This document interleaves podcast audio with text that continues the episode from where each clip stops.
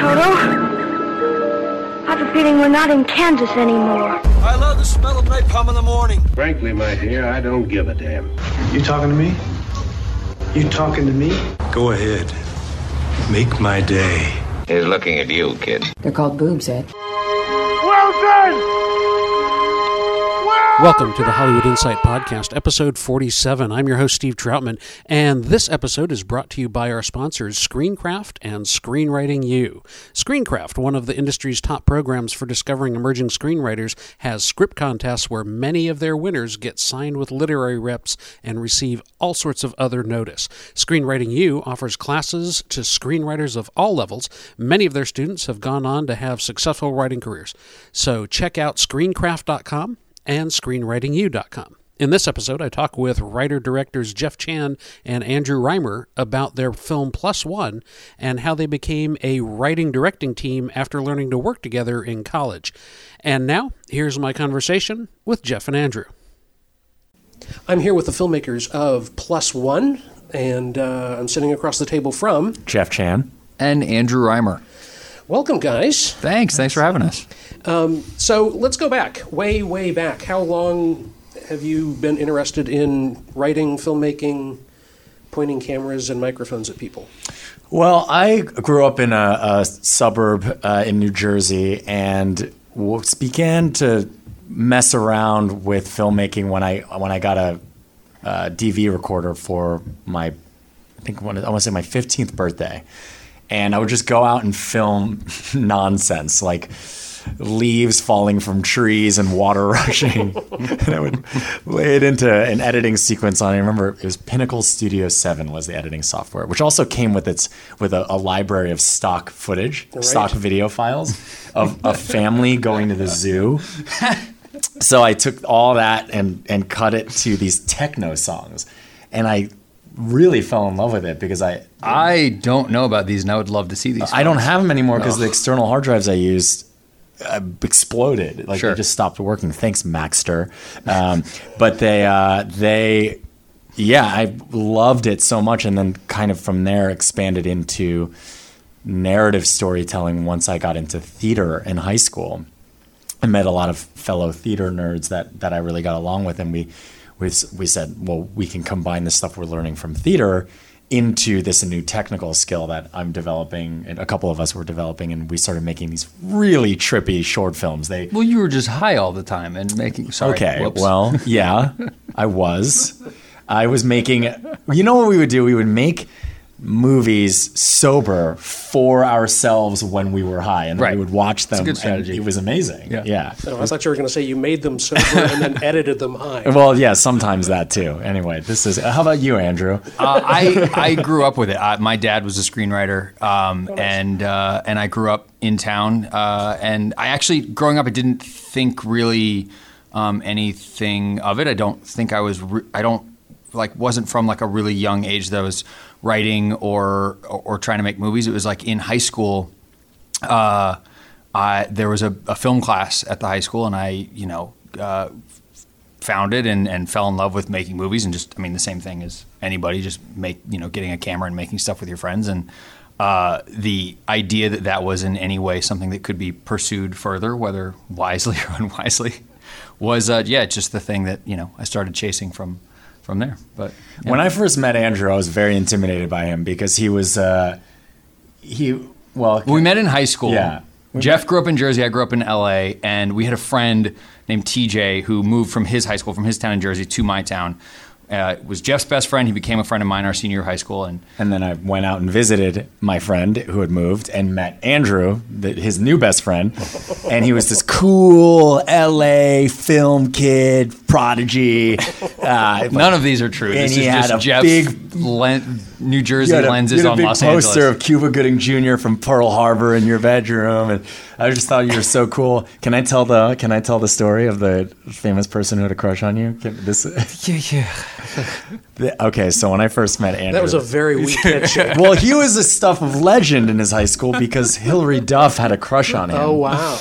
Uh, and allegedly, he was because he was an intern I had a very nepotism uh, intern, several net internships that I got through my dad, and one of them was on a Hilary Duff film.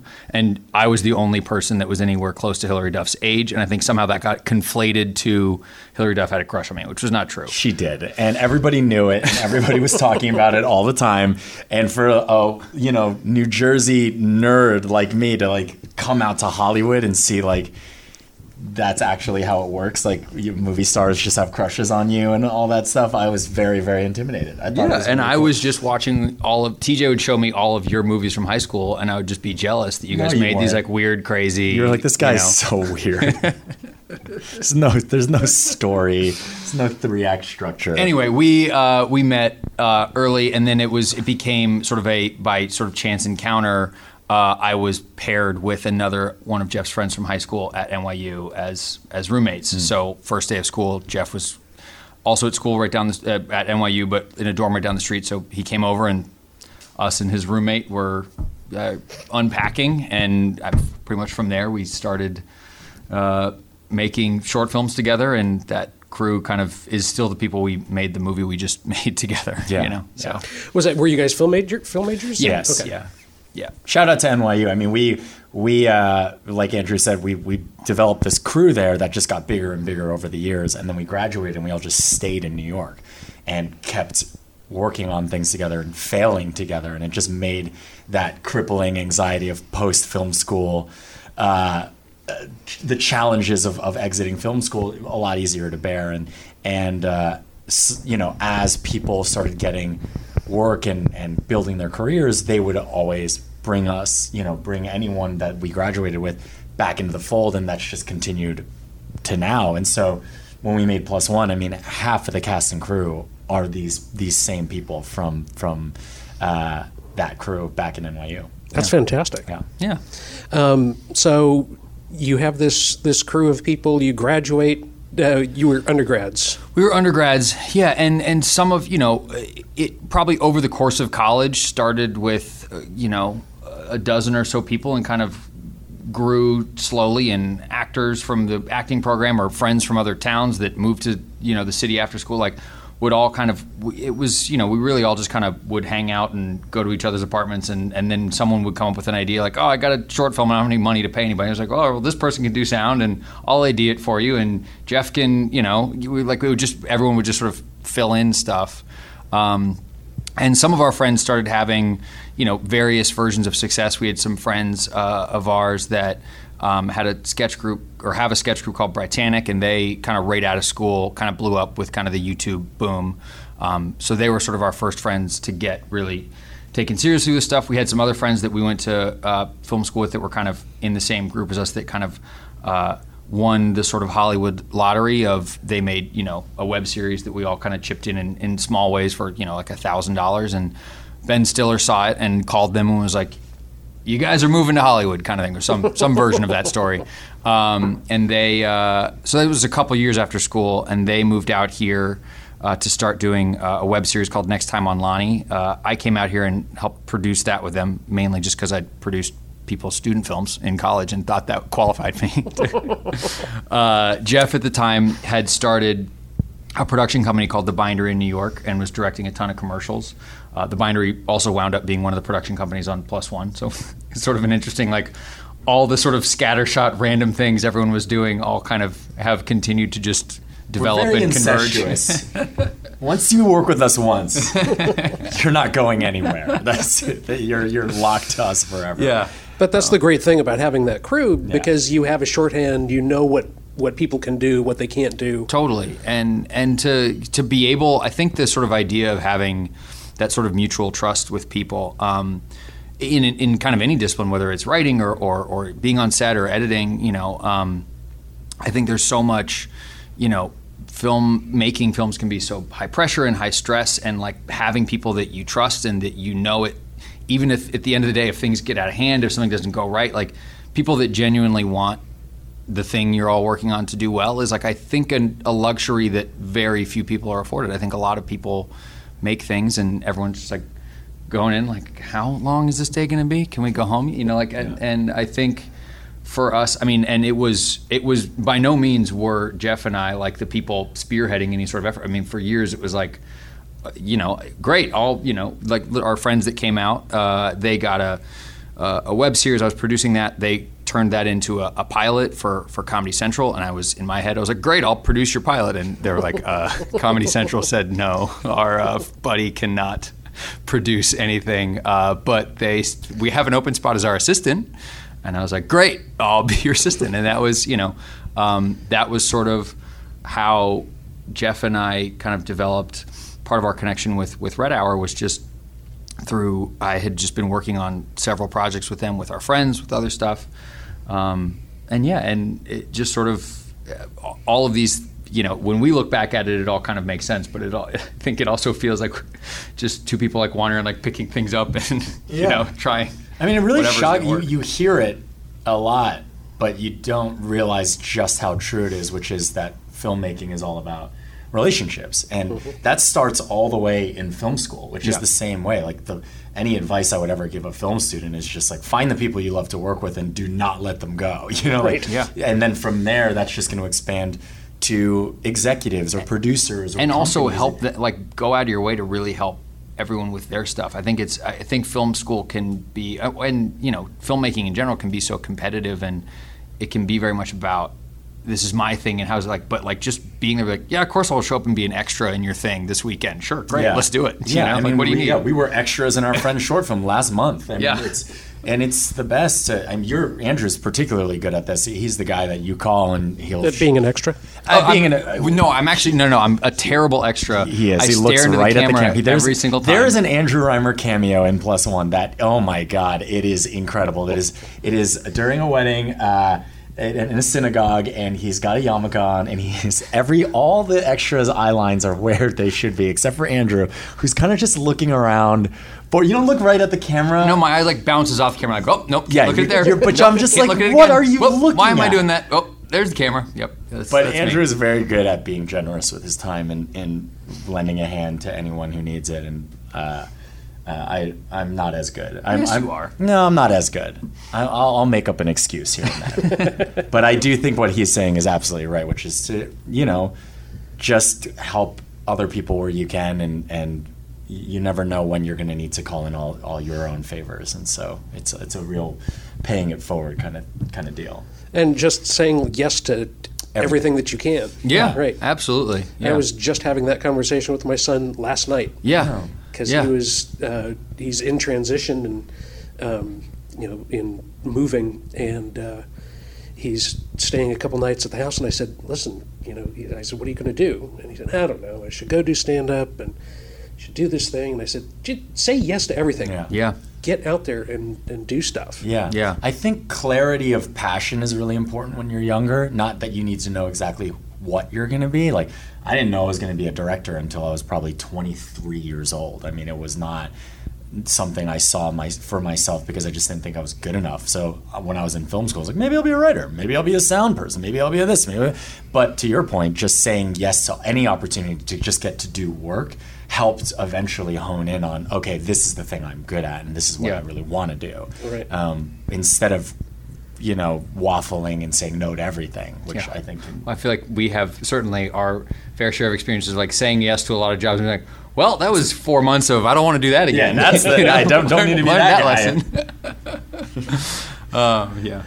So you you did the whole film school thing. Uh, when did when did you move out here? Four years ago. Okay. So I um I actually uh, moved out here to make plus one, but uh, was I, I ate crow really quickly because we had been writing plus one bi-coastally using a Dropbox account. I was still working at that uh, ad company, the Bindery, and uh, full time, and we got it through to Red Hour, the script to Red Hour, and they jumped on as producers. We got super excited.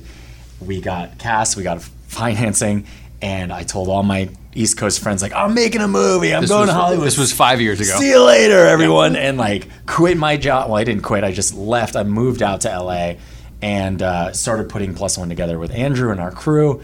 We made it all the way up to uh, about two weeks away from rehearsals. So we had locations. We had the rest of our cast rounded out. It was just about the holiday break of 2015. Yeah. Yeah, and. Uh, and I'm living my dream. I can't believe I'm about to make my first movie.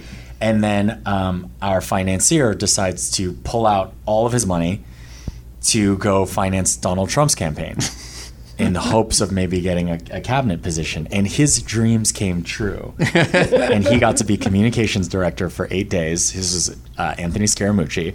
Uh, and Oh at the, my gosh. At the, Yep. at the time, he wasn't, you know, the mooch. Well, he was the mooch. No, there was a solid year where we were like really stoked if, If we got, got an email. when I got an email with the mooch's name on it, that was a good day for me. There was a period of time where that was something Yeah. I was excited about.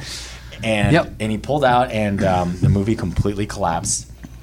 And uh, we tr- we scrambled to try to get other financiers on board, and we we couldn't. And we the movie folded, and we had to pay a lot of our cast and crew out of pocket um, for the work that they had done and then you know I was then I was just in LA and um, with no movie and had to you know And no mooch. and dude, no, No mooch, mooch no mooch, Wa- and mooch, I no watched job. and then we have to go watch him go you know Clown around in DC. soaring yeah, Yeah. with the best of them uh, and you know go back to New Jersey for Christmas break and everyone's like how's that movie coming along I'm like there's no movie so it was really embarrassing on top of the pain of having this Yeah. thing p- fall apart uh, and then we you know started trying to make other short films and Yeah. and anything we could just writing scripts making shorts. And through those short films got a company studio, called studio 71 and uh, interested in us. And they read the script and decided hey we, we want to finance this thing. And four months after that we were we were in production. So we got risen from the grave uh, by our, our saviors studio Yeah. 71 and and uh, our, the head of production there michael schreiber who, who rescued this thing when nobody else wanted it because once once a, your movie folds it kind of has this like weird black mark on it where people don't Everyone's take like, oh yeah, I read that two years ago. yeah, it, it was You know? really hard after that to to get people to take it seriously or give us uh, a reasonable amount of budget to make it. We, we were getting people saying like, "Oh yeah, I could give you this small chunk of change." But we're like, "There's just no way we could make it for that much." So we already have legal pads. yeah, yeah, exactly. Uh, I remember, I remember my parents calling me one night because they could tell how sad I was, and they were like, "So we've talked it over, and we are willing to pay for some of this movie." Like they were like, and it was like, you know, you, literally your parents coming to like try to beat up the bully on the playground for you. I was like, "No, no, no, you don't have to do that. That's so kind. Also, you don't know how much money we need." Like, It's not I a student you're, film. You're really underestimating what the situation we're in right now, but thank you. Yeah. That's fantastic. Yeah. So, um, so you came out and you were working before we get to, to Plus One, which we've obviously touched on a little bit. Sure. You have done television work, mm-hmm. and tell us about that. Jeff and I, I think, sort of in film school, you know, some of the first stuff that, you know, in terms of trying to transition to building a professional career, the first stuff we started writing together, eh, kind of towards the end of school and together, was was spec scripts. We were just trying to write office specs and pilots and all that kind of stuff. I mean, that's been a huge goal and a thing that we really wanted to do. Um, and that was also a part of like the years of having PA jobs and editing jobs and all kinds of stuff was we were writing scripts we were trying to get people to read them we would get someone to read something we would get really excited for you know a meeting three Thursdays a phone call that would come from LA three Thursdays from now while we were living in New York Yep. uh, and then it would be four minutes long and be like nah yeah my assistant read it and they didn't think much of it you know so uh, yeah no we spent a long time kind of working uh, towards that. And then, you know, Plus One uh, was the first movie we wrote together and the first thing that kind of got us in any sort of door where we were taken seriously, really, by anybody. That was the first thing you wrote together. Uh, I, no, there's We wrote many spec scripts together. many Right. many piles of things that have either gone unread or unproduced um, prior to that. Uh, but yeah, the kind of attention around Plus One was the first thing that got us um, any kind of meetings or or, or serious consideration. And and when when the movie fell apart for the first time, uh, we were really pursuing a lot of TV stuff, um, and that is still very much what we're doing. Yeah. But I mean, PEN15 is our first writing credit on on a, a TV show that was with you know uh, our friends Maya and Anna and Sam. um, I had worked uh, in television with our, our other friends from college on their show Big Time in Hollywood. Uh, I was the writer's assistant and script coordinator on that. That was my my phase of uh, trying to produce their show and then and then saying yes, I will be your assistant. That was actually what I was doing. It was a great job. It was so much fun to work with them. But there was a part of me that's kind of like I'm my friend from friends from college's assistant. I, I need to figure out what I how to how do I you know make my way here. And that was when Jeff and I started emailing and started writing the writing plus one together. Was trying to sort of figure out and manifest whatever the next chapter of something would be. So. And um, somewhere in there, I, I directed three episodes of a show called Adam Ruins Everything, um, and it was a wonderful experience. I, like Andrew said, I did a lot of commercial work in New York with the Bindery, and there's it's television is actually quite similar to uh, commercial work in that you have uh, you, you know even if you're the director, you're not the head honcho. There's there's someone Ew. above you, and that's a, a showrunner and producers and networks and all that stuff. And same thing with commercials. You have a client and a creative director and a full agency, and I actually really enjoy that um, because filmmaking is collaborative, and I and I think Andrew and I both are pretty opposed to the idea and the notion that a director is an all-knowing being who has knows exactly where the camera goes and exactly it's not how it is or it's for some directors maybe but not not us. And so I really enjoy having someone else there that I have to listen to you know because then that that that forces a dialogue that you might not otherwise have. You might go, well, listen, I'm the director, and the camera's going to go there. It's, you, it forces you to think outside the box and reconsider and and um, just take your own decisions and choices a little bit more seriously. And if it, it's worth defending, then that might be a good decision. But sometimes you might go, actually, I didn't think of it that way. That's that's right. Right. If we put it there, then that's you're going to be stuck because in this tiny little room, Right, Exactly. You're not going to be able to get any other angle because it won't cut together. Exactly. Exactly. So you were directing, but you both direct, right? We do, yeah. I mean, we our our partnership is uh, a a a partnership that we you know uh, refer to as a, a very functional open relationship. I mean, it started in film school, and I think that there's we we we're very aware and talk about it a lot that there are a lot of people that start out together, and then eventually, I think just the way. I think it's partly the kind of uh, way everyone in the business kind of thinks. I think there can be just sort of a series of like pressures that just surmount over time, and eventually you kind of don't. It seems. Um, again, we're relatively uh, new at this compared to others, but uh, we c- we're sort of seeing that there could be a world in which if we're not also really excited about ourselves and each other as like individuals, then we could kind of get stuck in sort of something. Yeah. Um, in film school, we we had this mentality of like we're going to be the Coen brothers. We're going to do every single thing, and we're gonna it's going to be the same every single time. And uh, yeah, good idea. No, that's just me. I, I'm readjusting the microphones because I screwed it up when we started. no, no, it's fine. Um, we we had this idea of like let's model ourselves after the Coen brothers, and and it's Not a bad model. not a bad model at all. But I think what we came to find is that these brother dynamics, like the Coen brothers or the Duplass brothers, um, they're brothers, and that's a different kind of bond Right. Yeah. than friends. Yeah. especially two friends who are very different people, and that's why we're friends. We bring different insights and personalities to each other, and so when it comes time to developing a project, we'll often have these conversations of like, well, what do you what do you want to do with this? Is this something you're excited about, and how should we approach it? I like to say that we have a first look deal with each other. it's always you Yeah. you're, we're always going to Yeah. run it through each other. yeah. We're always going to try to be involved with each other's work, but in what capacity that can change every single time. yeah. Right. So, um, yeah, the other thing is they have to show up to Thanksgiving dinner every year together. So Yeah, yeah, True. Yeah. Yes. Yeah. Yeah. You have directed together. How many times? Just on Plus One or Mm-hmm. No, we also that? did two short films together called Pre-Game Right. and Post Party, which are, are the things that got us in the room with Studio 71. Um, when we were at our peak depressed uh, after the fall of Plus One, I remember we went to go see Ghostbusters. we were producing. We were you were directing, and I was producing two. We had like two back to back. We were doing a Silk almond milk commercial and a commercial for the or a, a short for the Hollywood Reporter, and we had those were like Thursday, Friday, and then Monday. And so we had the weekend and I was we were not doing great in terms of our we were mood sad, and but we were excited to be doing these two commercials, and yeah, the the two commercials straddled a weekend, and we had really good gear for them. And I remember the movie it was the new Ghostbusters. We were at the Vista Theater in Los Feliz, and the movie was about to start. And uh, Rhymer comes in and he sits down next to me, and he's got his popcorn. He's like, "Hey man, um, I don't want to freak you out right now, but I had an idea." And he said, "I don't want to freak you out because I was." In this headspace of having to direct these commercials coming up, and he's like, "I don't want to freak you out, but I had this idea." And I was like, "What is it?" And he's like, "I think we could make a short film in that pocket of free time between the first commercial and the second commercial using the gear we have. And I'm like, dude, the commercial's in two days.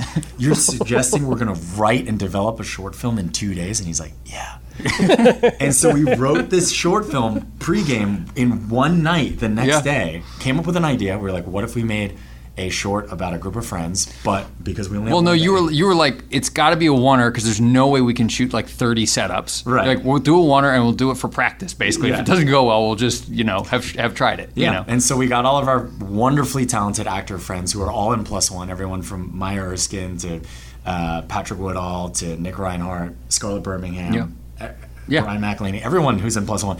Uh, they all came and, and did this for us, and we workshopped it, rehearsed it uh, the day after the uh, first commercial wrapped up, shot it the next day, and then went into the next commercial the next day after that.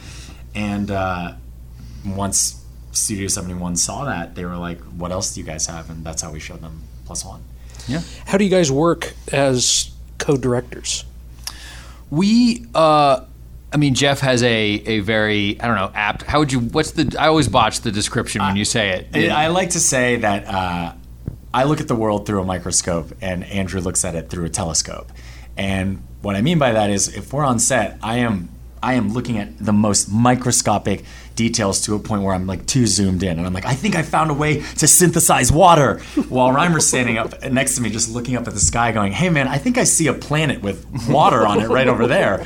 So it's a very different approach at it. Andrew's extraordinarily collaborative and very big picture. He always sees things that nobody else sees uh, when they're running around with their heads, chickens with their heads cut off, whatever the saying is. and Jeff will like make sure that things are right. I think people, you know, the pressures of filmmaking, of being on a set, of people being, you know, uh, there just being a lot of people who have to get something right in order to move on from a take. Jeff's just incredibly good at making sure we actually have it, we actually have the thing right. Um, you know, and I think we've known each other so long that there really isn't any sort of bumpy process to you know collaborating in that way and directing together. You yeah, know? we've never we're pretty efficient as collaborators in that we don't read each other's minds, but we can we can get on the same page really really quickly. So Yeah. we don't have the awkward co-director thing where the whole crew is waiting for us to sort out a disagreement. That's Yeah, actually right. never ever happened. Well, I think, but I also think that it's not that that would be impossible to Right, happen. right. I do, and I think that part of the thing, particularly on like Plus One, was there was a, an interesting thing of like we. It, it was not intentional. We wound up carpooling together mainly because the movie didn't have enough money to rent a, cin- a, a, a, car. car for our cinematographer, who is one of our friends who's in from out of town, who's gracious enough to come in from out of town and, and shoot the movie with us. But uh, he, I basically just loaned him my car, and then uh, Jeff and I live down the street from each other. So I was like, I don't have a car. We're going to the same place. Why don't you just drive me set every day? yeah, and it allowed us to talk every single. we kind of had a morning. meeting every morning on Yeah. the way, you know, on the way to set, and that was like, okay, what is the scene today? What's important? What is like really, im- you know, because film sets are just like you think you know everything, and then like you get to set and just every like it's just like someone does that. You know, table setting where they just Yeah. shake out the you know the the tablecloth and everything falls over. You know, that's what a film a, set, a day on a film set can kind of feel like. And I, I ruined so many mornings for Rhymer. He would get into a new car, happy as a clam, ready to do a new day, and I'd be like, "What are we doing with the pool montage?" And he's like, "What?" There's also a, I would say, more of a stereotype that does have some truth of uh, our relationships to stress are very different. Yeah, uh, yeah, you very know, true. I think. I get shingles, and Rhymer gets eight hours every night. So Andrew, sounds like you're the kind of guy who just gets it all out right away. yeah, in in like in terms of like in in shooting Just style. no, just uh, no, just in terms of if you're frustrated or whatever, it's out there. I, th- I You don't bottle it up and sleep on it like I'm guessing Jeff well, but does. Jeff doesn't necessarily bottle it No, up no, and sleep it's on it. the other way around. Yeah. I will pop off right away, and Rhymer will sit on it and go, "Actually, I don't care about that." It's not even bottling up. It's just like, yeah, that, I'm not going to let that bother me. Whereas the most minuscule thing could cause me to be very frustrated for a couple hours and get shingles, which I currently have. It's only a matter of time before the shingles work their It's- way into I, this I interview. can't stop thinking about it because they're burning my arm right now. Oh, that's horrible. Um, so let's get into where, where what was the impetus for Plus One?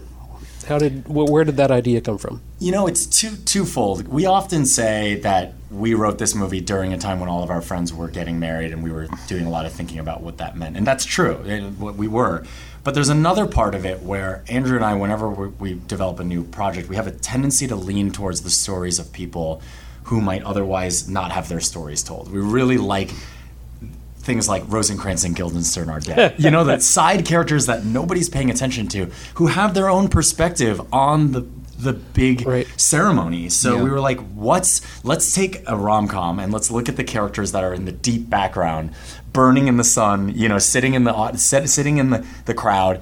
What are they thinking right now? What are they going through? How are they processing this? And we got really excited about that. and and even away from like bef- you know just the, the sort of the relationship comedy aspects of it that are even less wedding related i think we were looking around and noticing the way a lot of our friends get in still to this day get in and get out of relationships is not necessarily the way it's always depicted in romantic comedies in particular that the things you know that it is as much loneliness and anxiety and convenience that can be the things that cause people that catalyze people to you know get together or you know in our movie quite simply getting drunk and then suddenly someone looking a little different like one late one night kind of thing.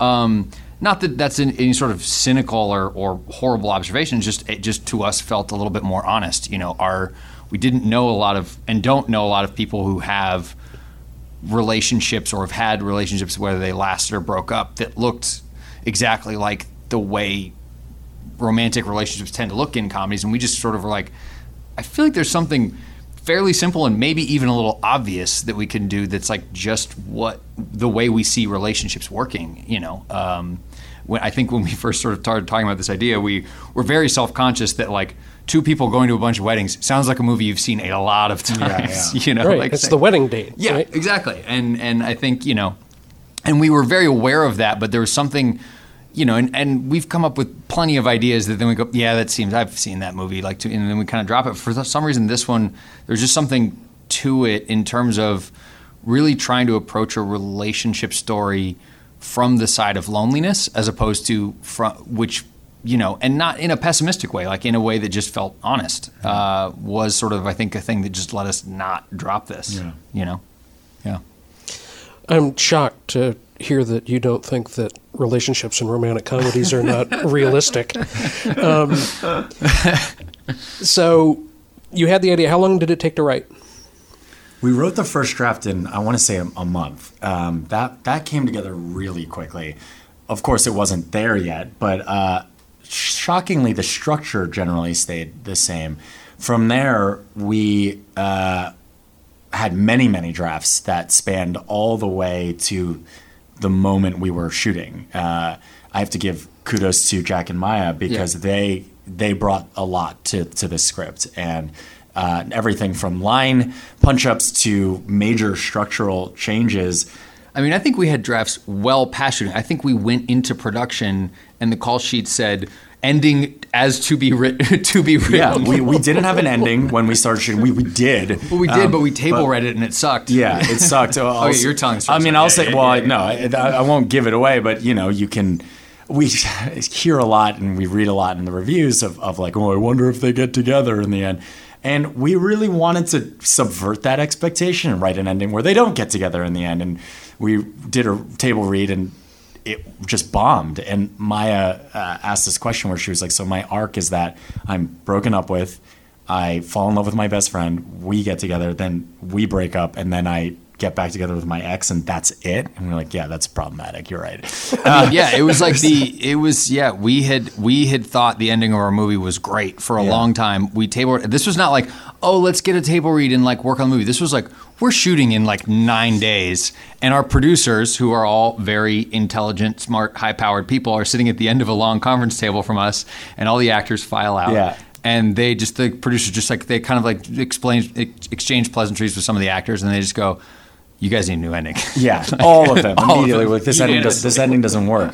Um, so yeah, there was everything from the ending change, which was pretty scary to have to figure that out. A movie we've been working on for years While shooting the first- to have first to feature, write yeah. an, an, an ending while we were shooting, uh, and we would also. Uh, I have to shout out another person here, John Daigle, our editor, who was my college roommate uh, freshman year, and then for, for the rest of college Yep. with, with both of us uh, is an incredible editor, like just like a freak of nature. He puts everything he's got into his work. And uh, we had the luxury of getting to go to his apartment after each day of shooting and get to watch the cuts he'd done from the day wow. before. Nice. Yeah. And which is really wonderful. And he's so talented that these these were not rough cuts. These were good cuts. And so we were about two weeks in, and he had all of, of a sequence assembled. And he was really excited. He's like, I've got one of the weddings done. And we watched the whole sequence, and it ended. And I remember just immediately being thinking to myself, that sequence is too short. This is a really important sequence where we're just seeing them play with each other, the slow dance on a dance floor, make fun of groomsmen photos, uh, all this stuff. And it was like something is missing. It just feels so short. And Andrew and I started talking about it. We're like, I think we need to write a scene to shoot before to start lead into the sequence as part of the sequence.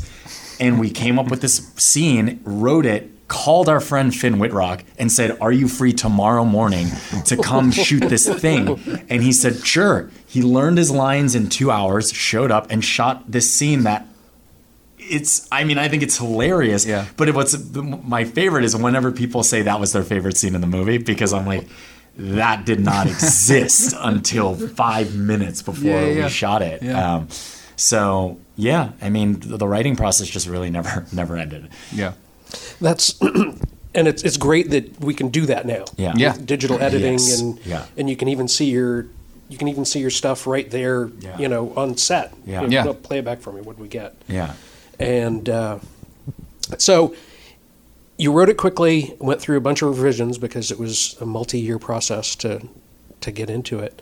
You didn't shoot in sequence. I'm taking it. No, we did not. No, uh, the you know really, I think one of the massive advantages our movie had uh, was uh, in the kind of production, the the sort of brilliance of the production logistics as kind of masterminded by our producer and also former college friend Jeremy Reitz, um, who is an incredibly talented producer and was able to kind of I think most people, the sort of stereotype of someone making a first film is like, oh, the you know the the the filmmaker is kind of maybe deer in the headlights a little bit with the you know uh, mechanics of a production, and, and a producer is kind of steamrolling them into what the schedule can allow and the budget can allow, and that kind of stuff. And and Jeremy was kind of he was our partner from the very beginning. He, he was like the first person, like even before Red Hour, to read the script with us and be like, I think we should make this. Like, I think we can all like we're we're ready to do this. I mean, it would take us five years to do it, but um,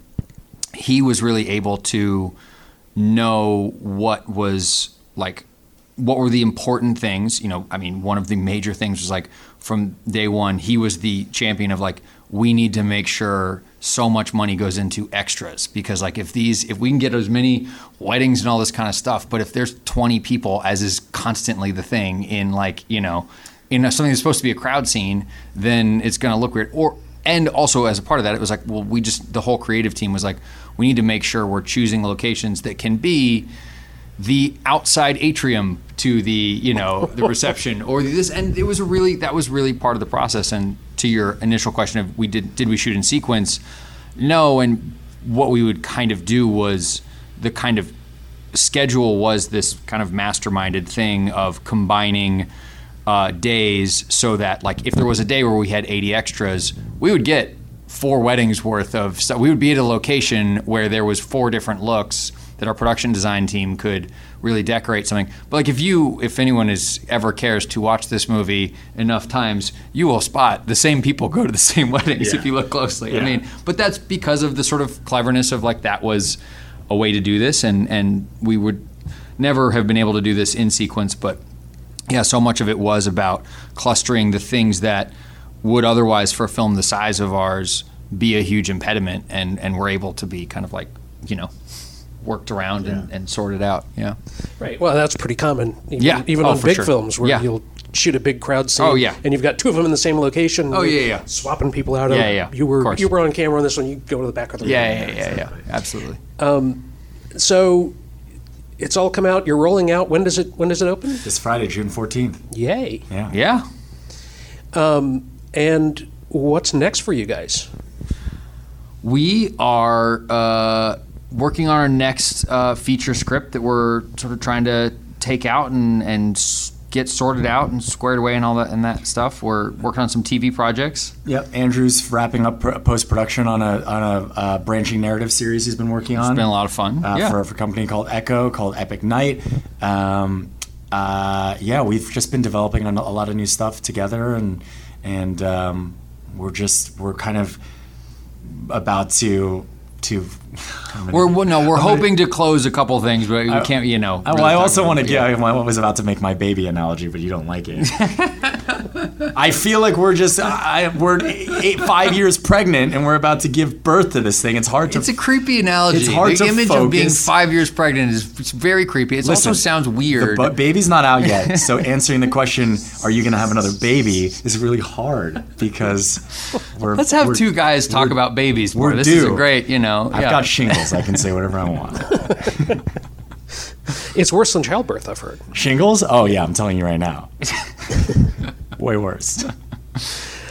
Well, guys, thanks for sitting down. Thank, Thank This you is- so this has been illuminating. I'm looking forward to uh, seeing. But television is where you guys you where you want to go. Or No, is we it? want we want to do everything. We like to write and direct and produce and television and movies. So we're, we want to be busy and we want to do it all. So uh, we'd like to. We're developing a TV show and a movie right now, and, and it's sort of like a horse race. You, you let, a, let let your horses off and we see. say that, and I think we also recognize that, like, yeah, this thing. We, if you'd asked us in 2014 when we had just had, you know, uh, Red Hour sign on to produce a movie, like, yeah, we're gonna make a movie. And it's gonna ha- it's gonna be out in like you know nine months. It's gonna be awesome. It's gonna be great. And you know, here we are five years later that we're very proud of it. But so you know, we're just trying to get as many things moving forward on all fronts Yeah. and know that it's a long process with all of them. Yeah, exactly. We have no idea what the what setbacks or anything lay ahead, but you know, yeah. All right. Well, Yeah. Good luck. Thank, Thank you. Thank you so much. Toto? I have a feeling we're not in Kansas anymore. I love the smell of napalm in the morning. Frankly, my dear, I don't give a damn. You talking to me? You talking to me? Go ahead. Make my day. He's looking at you, kid. They're called boobs, Ed. Well done! Our thanks again to Jeff and Andrew, and also to our sponsors, Screenwriting U and Screencraft.com. Thanks for listening, and keep writing. Toto? I have a feeling we're not in Kansas anymore. I love the smell of napalm in the morning. Frankly, my dear, I don't give a damn. You talking to me? You talking to me? Go ahead. Make my day. He's looking at you, kid. They're called boobs, Ed.